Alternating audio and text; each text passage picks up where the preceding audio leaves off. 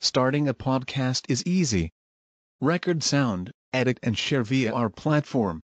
Anchor is the easiest way to create podcasts, Spotify's offering to you.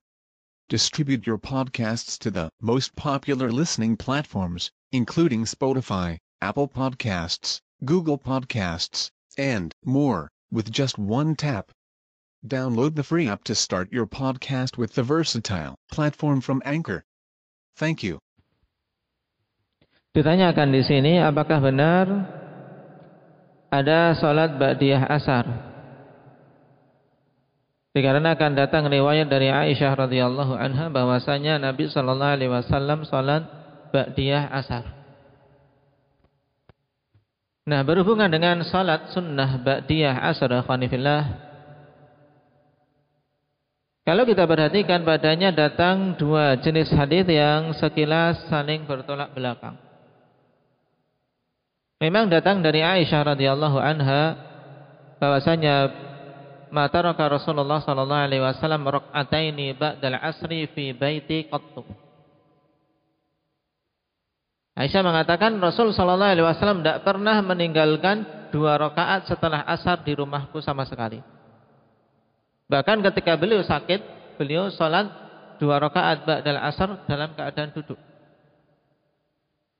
Ini khabar dari Aisyah yang tentunya beliau paham. Nah, dan melihat karena itu terjadi di rumah beliau sallallahu alaihi wasallam atau radhiyallahu anha. Taib. Dan di sisi yang lain datang hadis yang melarang Rasulullah sallallahu alaihi wasallam melarang untuk apa? Salat ba'dal asri. Dan hadis yang datang dalam masalah ini, enam tidak hanya satu. Datang dalam sahihain dari Abi Sa'id Al-Khudri radhiyallahu anhu Rasulullah sallallahu alaihi wasallam mengatakan la salata ba'dal asri hatta taghib asy-syams. Tidak ada salat setelah asar sampai apa? Matahari tenggelam. Sebagaimana pula tidak ada salat sunnah setelah apa? Setelah subuh sampai matahari apa? Matahari naik ke waktu duha. Taib. Intinya waktu nah setelah asar sampai tenggelamnya matahari merupakan waktu yang terlarang untuk salat sunnah. Loh, kenapa kok datang Aisyah radhiyallahu anha menyatakan hal tersebut? Nabi Shallallahu Alaihi Wasallam melarang, tapi kok melakukan. Taib. Nah, oleh karena itulah ikhwan, karena iskal ini juga ma'ruf di kalangan para sahabat dulu. Sehingga Ummu Salamah radhiyallahu anha, Naam, dalam sahihain, Naam berusaha untuk mencari tahu. Kenapa kok sampai Nabi Shallallahu alaihi wasallam melakukan sholat dua rakaat setelah asar padahal beliau melarangnya. Karena ini bukan kebiasaan Nabi ya tidak. Dan dalam hadis Aisyah sendiri ya kawan, Nabi Shallallahu Alaihi Wasallam melakukan itu pun tidak ditunjukkan dilakukan di masjid, tapi senantiasa dilakukan di rumah. Nah, dan disebutkan karena Nabi Shallallahu Alaihi Wasallam tidak ingin memberatkan umat sebagaimana dalam riwayat Bukhari wala yusallihima fil masjid makhafatan an yuthaqqila ala ummati dan beliau tidak melakukan dua rakaat tersebut di masjid karena tidak ingin memberatkan umatnya. Kenapa? Karena kalau melihat Nabi sholat dua rakaat setelah asar mesti para sahabat akan mengikutinya. Sehingga Nabi senantiasa melakukan itu di rumah. Berarti memang di sini ada isyarat Nabi tidak ingin dua rakaat itu diikuti oleh umat.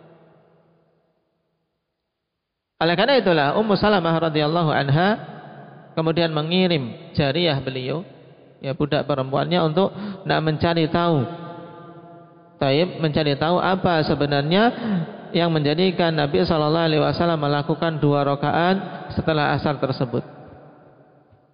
Taib. Uh, Ummu Salamah mengutus untuk bertanya. Nah, Sami'tu Nabiya sallallahu alaihi wasallam yanha anha yakni rak'ataini ba'dal asar thumma ra'aituhu yusallihima hina shallal asar. Naam. Aku mendengar Nabi Shallallahu Alaihi Wasallam melarang darinya, nah yaitu dua rakaat setelah asar. Tapi aku melihat Nabi Shallallahu Alaihi Wasallam melakukannya.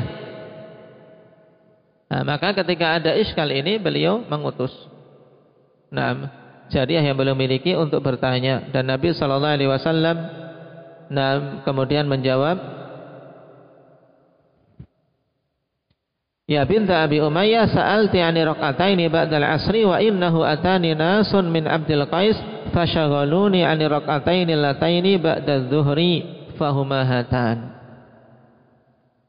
Wahai putri Abi Umayyah karena yang mengutus adalah Ummu Salamah nah maka jawabannya minta dikirimkan ke Ummu Salamah dengan lafaz seperti itu. Wahai putri Abi Umayyah engkau bertanya tentang dua rakaat setelah asar, maka sungguhnya datang kepadaku rombongan dari Abdul Qais sehingga mereka menyibukkanku dari dua rakaat setelah duhur. Ya. Taib. Dua rakaat setelah duhur, Nabi Shallallahu Alaihi Wasallam tidak sempat melakukannya.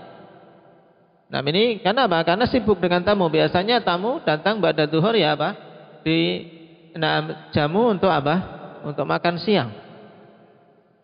Nah ini juga menunjukkan akhwan, nah bagaimana Rasul Sallallahu Alaihi Wasallam memiliki apa? Memiliki perhatian nah, terhadap tamu-tamu beliau. Nah, tamu-tamu beliau. Nah, sampai apa? Dua rakaat ba'diyah zuhur saja tersibukkan. Maka ihtimam dengan duyuf fillah merupakan apa? Merupakan enam sifat utama Nah, yang dicontohkan oleh Nabi Sallallahu Alaihi Wasallam dengan amalan beliau dan juga apa? Beliau dorong dengan ucapan-ucapan beliau. Nah, karena sibuk, nah untuk apa? Mengurusi rombongan dari Abdi Qais sehingga akhirnya dua rakaat ba'diyah asa ba'diyah zuhur tersebut nah dilakukan apa? Setelah asar. Ya sebagai bentuk qadha. Sebagai bentuk qadha. Naam, fasyaghaluni an rak'ataini allataini ba'da dhuhri fahumahatan. Ya, kata beliau, maka dua rakaat yang aku lakukan setelah asar itu adalah dua rakaat yang aku ketinggalan atau naam terlewatkan setelah apa? Setelah zuhur. Nah, jadi akhwani fillah asal dari dua rakaat yang dilakukan oleh Nabi Shallallahu Alaihi Wasallam setelah asar itu adalah dua rakaat ba'diyah duhur yang beliau apa? Beliau ketinggalan. Nah, ini menunjukkan bahwasanya salat-salat sunnah yang rawatib yang muakkadah ketika seorang ketinggalan akhwan tidak sempat untuk melakukannya maka kodok dan ketika mengkodok boleh walaupun itu di waktu-waktu yang dilarang salat Dalilnya ini. Seandainya naam qabliyah zuhur misalnya. Kalau Nabi ini ba'diyah. Kalau antum seringnya qabliyah. Ketinggalan ya. Naam. Qabliyah zuhur. Bangun, naam, ketinggalan misalnya. Enggak sempat untuk qabliyah zuhur, maka kontok. Kontoknya, nah bisa kalau memang ada waktu longgar bisa. Ya setelah ba'diyah zuhur salat lagi nah untuk mengkodok qabliyah zuhur. Atau nanti walaupun nah ketika longgarnya setelah asar boleh. Tapi juga apa? Contoh dari Nabi Shallallahu Alaihi Wasallam dalam penunian agar tidak menimbulkan kesalahpahaman beliau mengelungkan di rumah.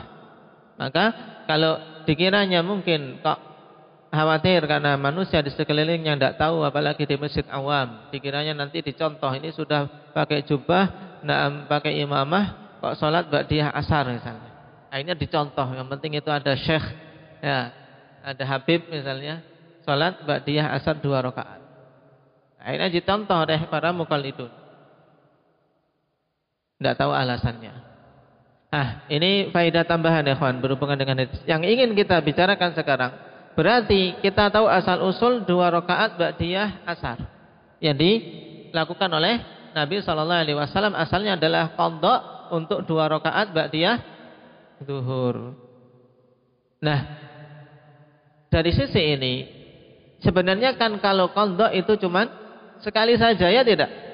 Karena bukan berarti kemudian Nabi setelah itu meninggalkan ba'diyah duhur terus tidak. Peristiwa itu terjadi sekali di mana Nabi Shallallahu Alaihi Wasallam karena sibuk mengurusi tamu dari apa utusan Abdi Qais. Ya, tapi Nabi Shallallahu Alaihi Wasallam memiliki kekhususan ya kawan, yang berbeda dengan umatnya. Nah, dalam hadis yang diriwayatkan oleh Imam Muslim, nah, dari Ummu Salamah yang beliau juga bertanya kepada Aisyah. Ini menunjukkan mereka sangat semangat untuk apa? Mencari ilmu, ikhwan. Ada iskal, ada sesuatu yang kok kira-kira nah, rancu di benak, tanyakan. Beliau juga bertanya kepada Aisyah radhiyallahu anha tentang dua rakaat yang dilakukan oleh Nabi sallallahu alaihi wasallam setelah asar di rumah beliau. Maka beliau menjawab, "Kana yusallihima qabla al-'asri, thumma innahu syughila anhuma aw nasiyahuma fa sallahuma ba'da al-'asri, thumma athbatahuma." Wa kana idza shalla salatan athbataha. Ini syahidnya. Adalah dulunya Nabi sallallahu alaihi melakukan itu sebelum asar. Ini sesuai dengan hadis yang lain di mana Nabi ketinggalan ba'diyah duhur karena ba'diyah duhur kan sebelum asar. Nah, nah kemudian beliau lakukan setelah asar dan wakanan Nabi sallallahu alaihi wasallam idza shalla salatan asbataha ini syahidnya adalah Nabi sallallahu alaihi wasallam kalau sudah melakukan suatu salat maka beliau menetapkannya tidak ditinggalkan lagi. Nah ini.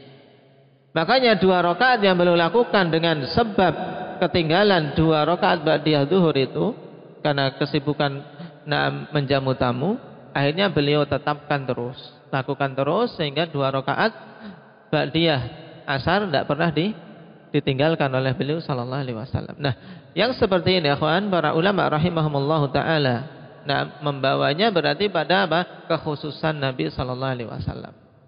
Sehingga dalil taksis dari sini dengan beberapa korinah. Korinahnya Nabi Shallallahu Alaihi Wasallam sengaja nah tidak menunjukkan, nah tidak menunjukkan, tapi melakukan di rumah tok.